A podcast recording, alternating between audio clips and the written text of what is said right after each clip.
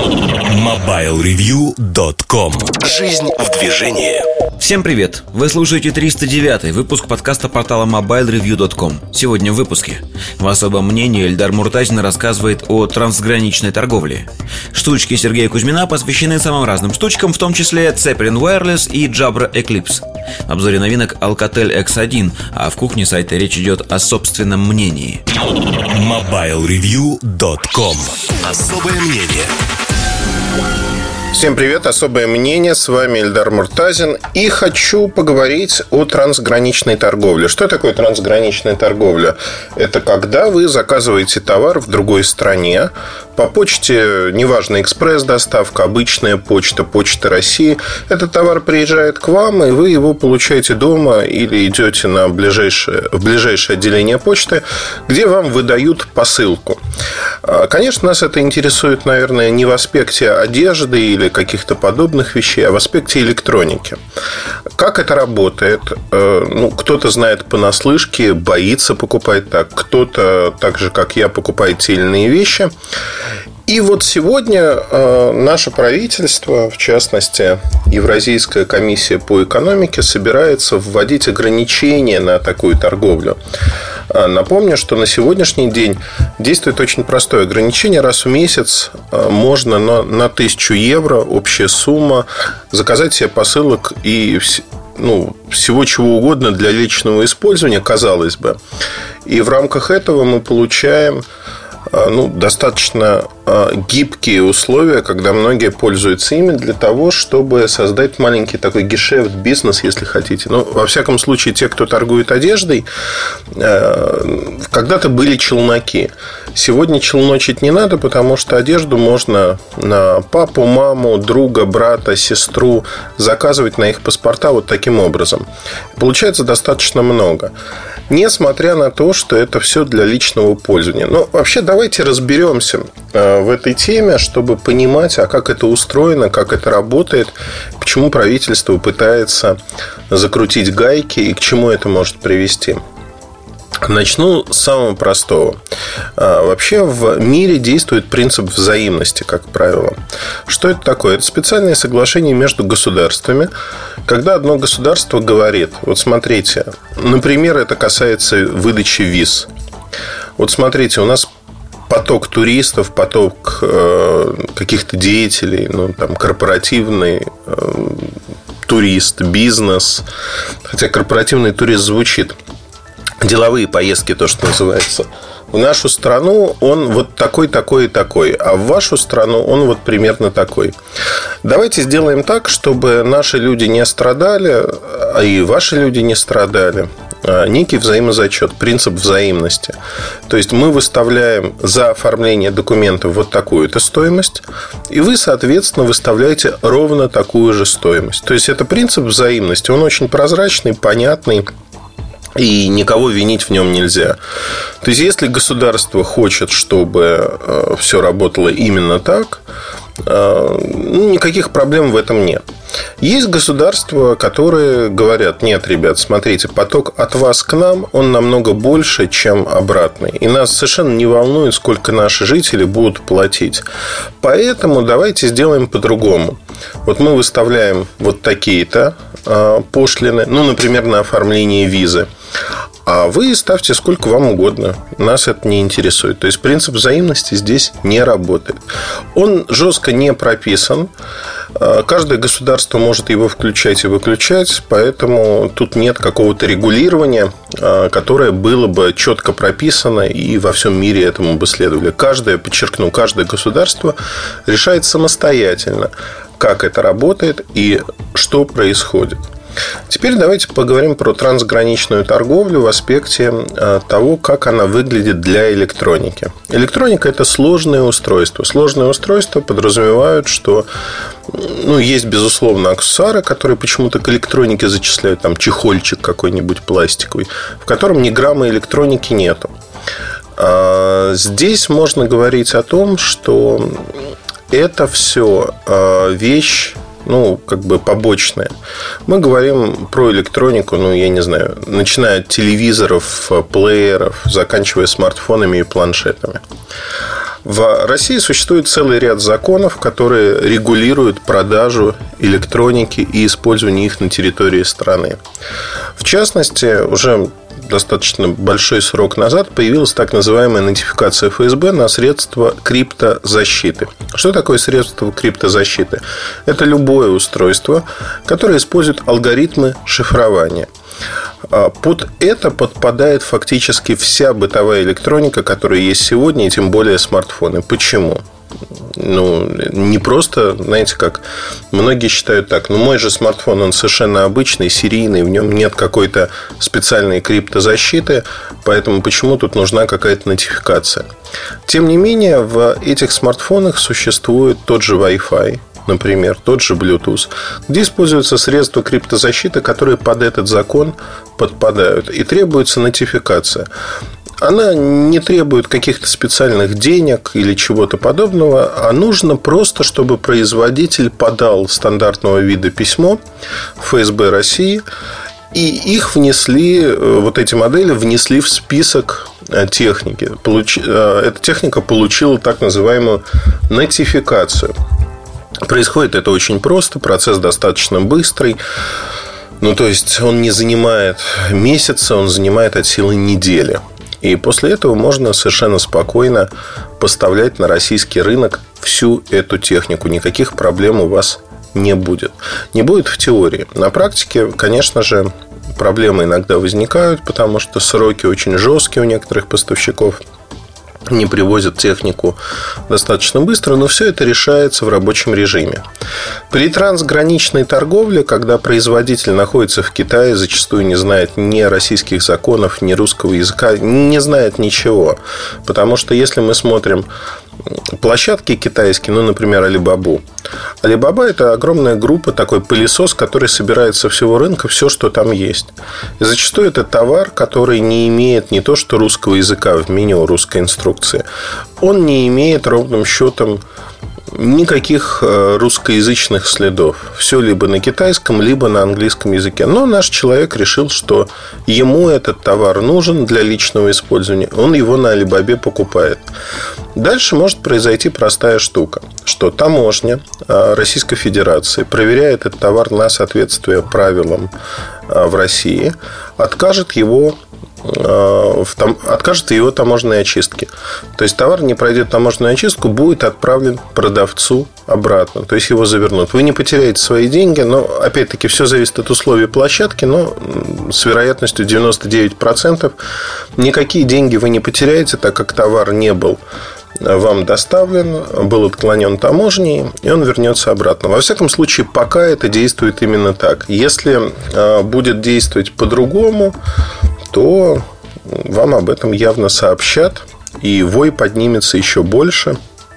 Вой с точки зрения того, что а, ну как же так? Как же так? Вот запретили, запретили мне покупать дешевое устройство. А, и тут существует два лагеря, конечно. Те, кто за трансграничную торговлю, те, кто против. Я честно признаюсь, что я не знаю, к какому лагерю я отношусь, потому что я считаю, что трансграничная торговля должна существовать. Но ее нужно привести к некому общему знаменателю, потому что сегодня то, как она существует, это такое пиратство чистой воды, отсутствие законов как таковых, отсутствие защиты потребителя. В России очень сильные законы, которые защищают потребителя, если он купил некачественный товар, не соответствующего качеству. При трансграничной торговле никакой защиты потребителя на сегодняшний день фактически не существует. Каждая компания действует в рамках своего понимания трактовки законов, тем более, что они зачастую российские законы просто-напросто игнорируют. Как это выглядит? Приходит ну, там, JD.com, AliExpress в Россию. Вот они приходят в Россию, они не организуют здесь как такового полномасштабного офиса, службы поддержки. Они не несут ответственность за чужой товар. Это не их товар, они перепродавцы, агрегаторы. Они просто продают китайский товар. И дальше их ответственность, она заключается в чем? В том, что этот товар был почтовой службой доставлен или не доставлен вам. А дальше исключительно ваша ответственность. Работает этот товар, не работает. Ну вот что происходит? Приезжает, например, смартфон, который работает некачественно. То есть перезагружается постоянно. То есть он включается, да, безусловно. Он работает некачественно, он не соответствует заявленным характеристикам в той или иной степени. Причем не то чтобы в лоб не соответствует, а именно что работает плохо. Работает некачественно, нестабильно. Куда с этой бедой идти? К перепродавцу? Он скажет, ну, ребят, я агрегатор, я не несу ответственности в нашем договоре, в оферте, которая размещена у меня на сайте. Кстати, на русском языке часто там даже нет этого. Э, сказано, что я за это ответственность не несу. Покупаете вы на свой страх и риск и, в общем-то, ремонтируйтесь, меняйтесь как хотите. Я тут вообще ни при чем, мое дело сторона. И это происходит сплошь и рядом. Сплошь и рядом, и никакой защиты потребителя здесь нет вообще. И меня, конечно, расстраивает то, что сегодня, принимая те или иные поправки э, к закону о трансграничной торговле, к тем нормативным актам, пытаясь принять эти поправки, забывают именно про эту сторону. То есть, знаете, как пытаются выкачать дополнительные деньги, налоги, э, запретительные вещи поставить, такие запреты, барьеры, рогатки, но при этом вот эту часть почему-то забывают абсолютно. Хотя а, мне кажется, этот вопрос надо прорабатывать именно в этом аспекте что нужно и необходимо, чертовски необходимо защитить нашего потребителя от некачественного товара. А, я понимаю, что очень часто а, этот посыл использовали чиновники, депутаты, другие люди от власти, кто хотел попиарить себя, рассказать о том, как они радеют про народ. Тем не менее, поистрепался. Вот э, этот посыл действительно поистрепался. Тем не менее, я считаю, что это правильный посыл. Правильный посыл со всех точек зрения, потому что защит... защитить наш рынок и нашего потребителя необходимо. Если внутри страны есть некие правила игры, то эти правила игры должны соблюдаться и для тех, кто продает не в стране тот или иной товар, а из-за границы. Разницы не должно быть никакой. Причем эта разница, она измеряется в деньгах. Измеряется в деньгах очень просто, что накладные расходы на сервисное постпродажное обслуживание составляют как минимум 2% от стоимости партии. Это минимум. А для больших компаний это больше. То есть 2% это товар на замену, как правило. Для китайцев это до 5-6%, потому что качество товара меньше, он хуже. Но плюс еще это стоимость ведения сервиса на территории страны. То есть это подписание сервисных контрактов. Это дополнительные расходы, на которые китайские производители по понятным причинам не идут. Это ухудшает стоимость их товара. И то, что государство за этим не следит, позволяет им вот в эту лазейку пролезать. Конечно, с точки зрения, знаете, вот с огромным количеством людей общался, у людей позиция очень простая. И она, ну, на мой взгляд, неверная. Неверная не потому, что там кто-то много зарабатывает, готов много платить. Каждый человек хочет заплатить меньше. Каждый человек ищет там, где выгоднее. И государство сегодня, надо отметить и отдать должное, создало условия, когда а, вот это ограничение в 1000 евро, оно перекрывает... В мире нигде такого нету. То есть, вот действительно, в мире подобного нет с точки зрения того, что вы можете отправлять эти товары а, совершенно ну, без себе же, да, покупать их и получать их, э, не уплачивая никакую пошлину. И это круто. Круто с точки зрения того, что вы получаете совершенно бесплатно, не уплачивая дополнительные пошлины, товар. То, что это есть сейчас, это вольница, она подходит к концу. Так или иначе, она закончится. Почему? Потому что нигде в мире такой халявы не существует. Например, чтобы отправить в Китай, ну вот принцип взаимности. Если я произвожу что-то в России и хочу продавать это в Китае, не имея склада в Китае, то есть не уплачивая пошлины при завозе в страну, я ограничен 30 долларами. 30 долларов против, против 1000 евро представили, да?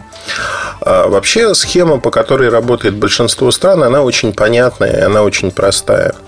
Чтобы при трансграничной торговле не возиться с мелочью, с посылками отдельными, всем агрегаторам и компаниям, которые работают на этом рынке, говорится, ребят, ну вот смотрите, у вас есть возможность открыть локальный склад, открыть э, юридическую, юридически очистить себя, открыть компанию.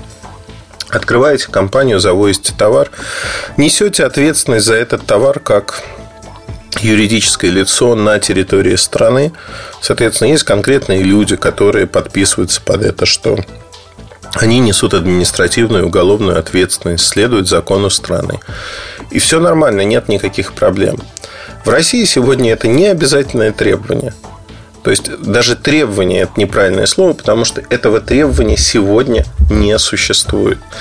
И здесь мы приходим к очень интересному моменту, который многое, наверное, рассказывает о той вольнице, что происходит. Существует одновременно две системы мироздания. Система мироздания, где обитает розница, ну, например, я не знаю, Евросеть, видео, бытовая розница, там, медиамаркт и прочее, прочее. А кому государство говорит, ребята, вы завозите товар а, контейнерами, ваши партнеры завозят товар, они очищают, мы следим за тем, что происходит, следим за сквозным НДС, и не дай бог у вас в цепочке поставок какая-то компания-прокладка, которая исчезнет. Вот за их все прегрешения, за неуплату в полной мере таможенной пошлины будете платить вы, будет платить розница. Поэтому давайте-ка делайте рынок прозрачным. И платите все налоги, безусловно. Вот эта налоговая нагрузка, э, невозможность оптимизировать поставки с точки зрения закона, уплата, там, например, пошлины 18% НДС, это основная нагрузка, которая есть сегодня на электронику. Потому что многие категории идут бесплатно, никаких пошлин и налогов нету. А здесь возникает, ну, плюс логистика, конечно, существует. Здесь возникает, э, в общем-то, камень преткновения, что для одних э, компаний существует э, вот такой подход, когда они платят все налоги. И, соответственно, товар на их полке, он будет заведомо дороже как минимум на те же самые 18%. А есть компании, которые этого не платят и получают преимущество. Получая преимущество, они его используют. Да, это не такой массовый поток. Да, это то, что называется длинным хвостом, когда в разнобой. Нет такого, что, например, Huawei, который продается в Китае, это другой Huawei, но не суть важно модели выглядят так же, ну, там характеристики другие условно. Русского языка нет, нет поддержки сервисной, нет гарантии. Но этот Huawei стоит на 30-40% дешевле. 18% мы с вами нашли, это НДС. Такой разницы колоссальной не должно быть, потому что должно быть сервисное обслуживание, должна быть гарантия, и в конце концов должны быть э, банально уплаченные налоги который может платить либо компания, либо сам человек. Сегодня наши люди говорят, я ничего не хочу платить, я вижу цену вот такую-то, и я хочу по этой цене купить. Вы знаете, ну, это такой детский, инфантильный подход, потому что я, конечно, не устаю радоваться э, Америке. В Соединенных Штатах есть налоги штатов. От штата к штату этот налог колеблется, он там от 2 до 7 процентов. Есть пара штатов без этих налогов на продажу.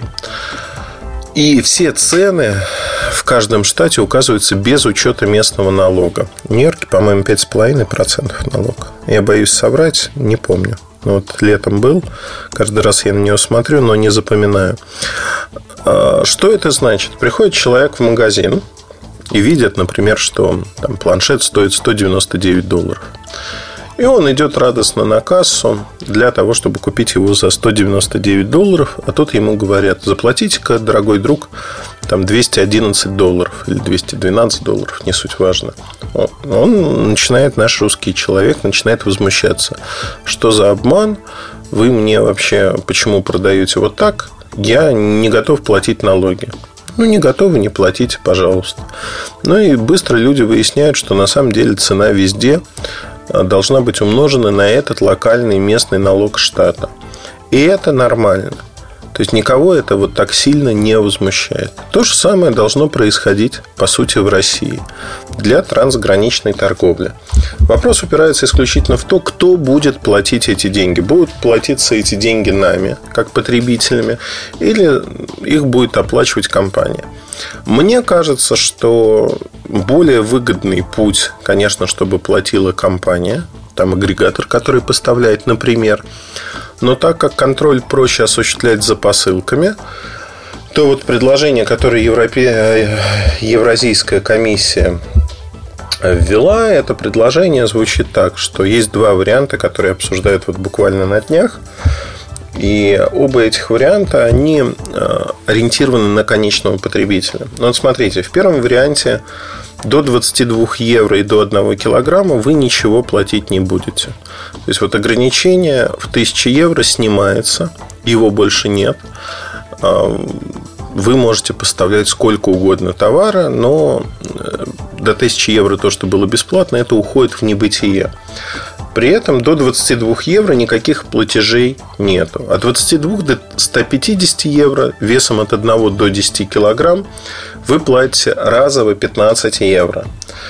То есть, вне зависимости от того, сколько и что вы купили. Ну, тут э, понятно, что выгоднее брать посылку сборную, чтобы общая сумма была примерно 150 евро тогда это составит 10%, вот эти самые 15 евро. Если вы покупаете что-то за 22 евро, ну, у вас почти удвоение цены идет. Абсолютно невыгодно. И надо понимать, что это будет неинтересно. Дальше больше 150 евро и весом или весом больше 10 килограмм, то э, те же самые 15 евро плюс 30% от заявленной стоимости. То есть плюс 30% от заявленной стоимости – это то, что есть сегодня, если вы возите какую-нибудь одежду, ну вот самолетом прилетаете, для личного использования, не знаю, сумку Луи Виттон купили или там Прада, не знаю. Вот э, она превышает 1000 евро, как правило, надо 30% таможенной пошлины заплатить от ее стоимости. Это, конечно, смешно, но вот это происходит именно так. Есть второй вариант, который более жесткий, на мой взгляд, что э, цена товара до 150 евро и весом до 10 килограмм – это сбор всегда 15 евро. Ну, тут э, сразу надо сказать, что купить, как сегодня, шнурок какой-нибудь за 50 центов, аккумулятор за там 2, 3, 4 доллара. Но это бессмысленно, потому что вы переплатите за него вот те самые 15 евро сверху надо будет заплатить. Поэтому, опять-таки, сборные посылки, люди будут как-то собираться, сбиваться в кучки, в стаи. Не очень удобно, мне кажется, это неправильно. И для электроники это показывает вообще... Сам смысл предложения показывает, что про электронику не подумали, не подумали, как это будет выглядеть, как это будет работать. А это очень важно. И для трансграничной торговли электроникой, аксессуарами, конечно, вот эти ограничения, они не очень хороши. В этом втором варианте при цене выше 150 евро или тоже вес больше 10 килограмм, сбор будет 10 евро и 30% таможенной стоимости. То есть, э, по сути, тоже, ну, в общем-то, достаточно неплохо. И государство получит много-много денежек от этого. Но получит ли государство эти деньги? Вот основная дискуссия развернулась вокруг этого. Потому что трансграничная торговля сегодня дает действительно большой приток э, с точки зрения оборотных денег, но с точки зрения налогов не дает практически ничего. И очень часто те, кто защищает трансграничную торговлю, говорят, вот смотрите, оборот столько-то миллиардов, и вы сейчас убьете этот оборот они почему-то считают, я не знаю почему, они почему-то считают, что с этого оборота кто-то в государстве, то есть Россия как государство, получает какие-то деньги. Но это практически не так. Да, безусловно, создаются рабочие места на Почте России или СПСР. Да, люди доставляют посылки, люди получают за это какие-то деньги, но это косвенные деньги. Напрямую налоговых поступлений за продажу товара нет. При этом уменьшается доля рынка и продаж того самого ритейла, той самой розницы, неважно, онлайн, офлайн, розницы, там, бытовые сети, видео, не бытовые, там, электроники, например, связной Евросеть, уменьшается доля продаж у них, соответственно, потому что человеку, например, не нужно покупать N число аксессуаров. И в одном случае все налоги, они уплачиваются, в другом случае они не уплачиваются.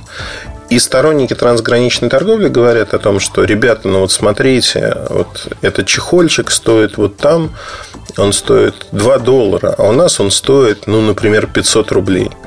Конечно, я хочу купить его за 2 доллара и не платить 500 рублей. Да, безусловно, они правы как э, люди, кто хочет сэкономить.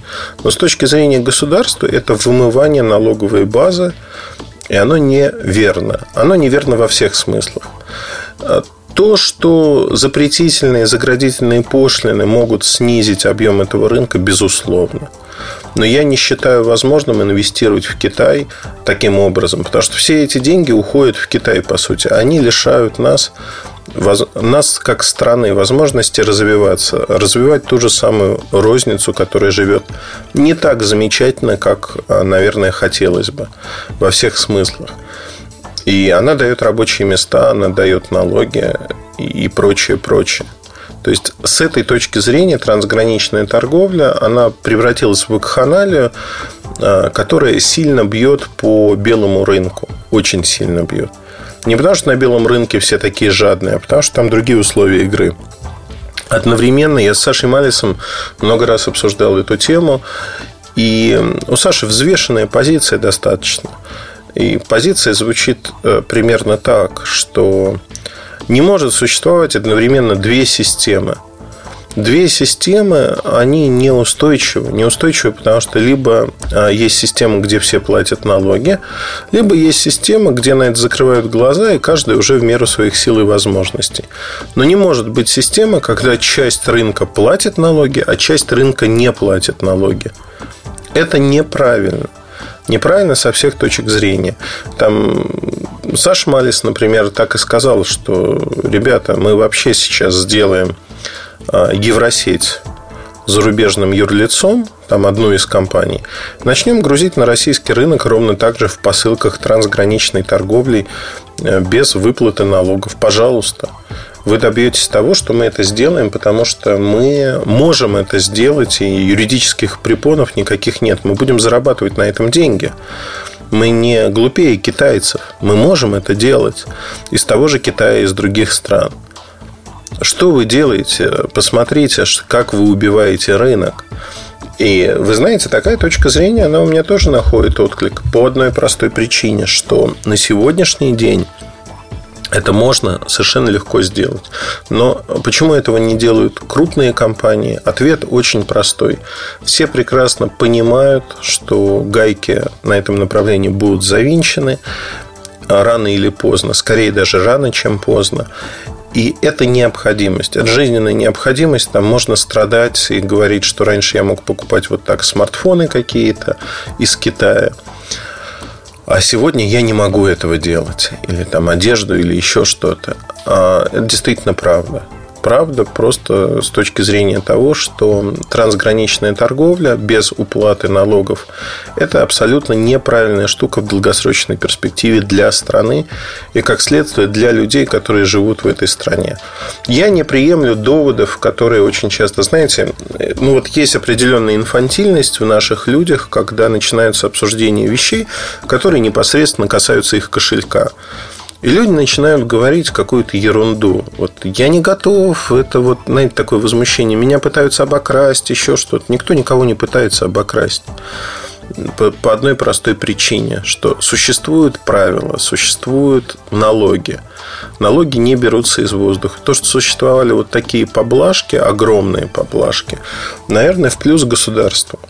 Но то, что все возвращается на тот же уровень, на принцип взаимности с другими государствами, это, э, ну, наверное, верно по причине того, что на сегодняшний день себя исчерпала эта модель. Исчерпала, потому что она не позволяет развиваться бизнесу внутри страны. Конечно, инфантильно очень многие говорят о том, что бизнес, э, он вот такой высокомаржинальный, там чуть ли золото едят, черную икру, фуагра и вообще катаются как, как жир в масле. Или как это правильно говорится. Ну, в общем, чувствуют себя розничные игроки очень хорошо.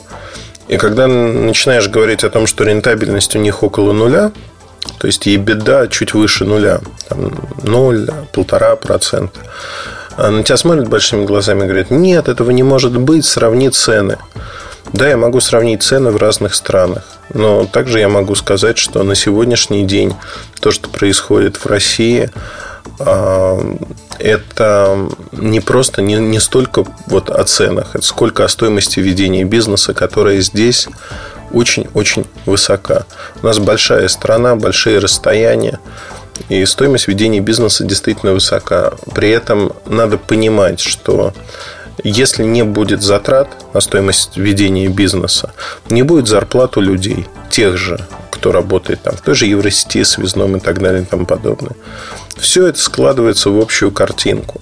Я эту картинку вижу, понимаю, и поэтому я не реагирую эмоционально. Я считаю, что это необходимые издержки. Необходимые издержки для того, чтобы... Это абсолютно не гарантирует того, что мы завтра будем жить намного лучше. Безусловно, нет. Но это шаг в правильном направлении с точки зрения защиты того бизнеса, который существует внутри России, который пытается развиваться, который пытается следовать российским законам. И вот эти флебустеры, пираты, которые не следуют российским законам абсолютно, они, конечно, замечательны, но все-таки надо смотреть на то, что надо защищать потребителя, надо защищать его права, и надо защищать государство и нас с вами – нет дешевых товаров как таковых, мы не нуждаемся в защите от них. А от того, чтобы мы получали полный комплекс прав на вот это все. Либо это второй путь. Если мы не хотим этого делать, надо создавать для всех одинаковые условия, говорить, ребята, ну все, давайте устроим вольницу, в конце концов посчитаем, сколько занимают там товары электроники, например, в общем обороте. Будет это в трансграничной торговле процентов 10. И сказать, вот эти товары мы вообще, пожалуйста, Евросеть, пожалуйста, Медиамаркт, пожалуйста, другие игроки, не платите налоги, тоже торгуйте дешево, и вот конкурируйте с Китаем. Это тоже путь. Почему нет? Но по этому пути вряд ли мы пойдем. Но вот такие мысли у меня. Я не думаю, что что-то резко начнет происходить. Сегодня это пока не болевая точка, потому что не так много людей этим пользуются. То есть это не половина населения страны, даже не четверть. Но, тем не менее, тема набирает обороты. Если говорить про трансграничную торговлю, как мне кажется, нам на сегодняшний день необходимо задуматься, почему вообще пытаются ввести те или иные пошлины. Для чего это? Это абсолютно не запрет трансграничной торговли. Это попытка привести ее в общее русло. К сожалению, сегодня вот про там, гарантию, про сервис, про соответствие российским законам в электронике мало кто задумывается и мало кто говорит. Хотя я бы вот это взял э, в, первоочередную, в первоочередные задачи для того, чтобы защитить по качеству нашего потребителя и защитить его с точки зрения того, чтобы была процедура, как китайцы гарантирует это качество и гарантирует то, что они обменяют товары, если этого не происходит. Вот это, по-моему, наиболее важная штука, которая нужна и которой надо заниматься в первую очередь. Но такие мысли я буду рад, если вы поделитесь своим взглядом на эти вещи. Удачи, хорошего настроения. С вами был Эльдар Муртазин. Пока.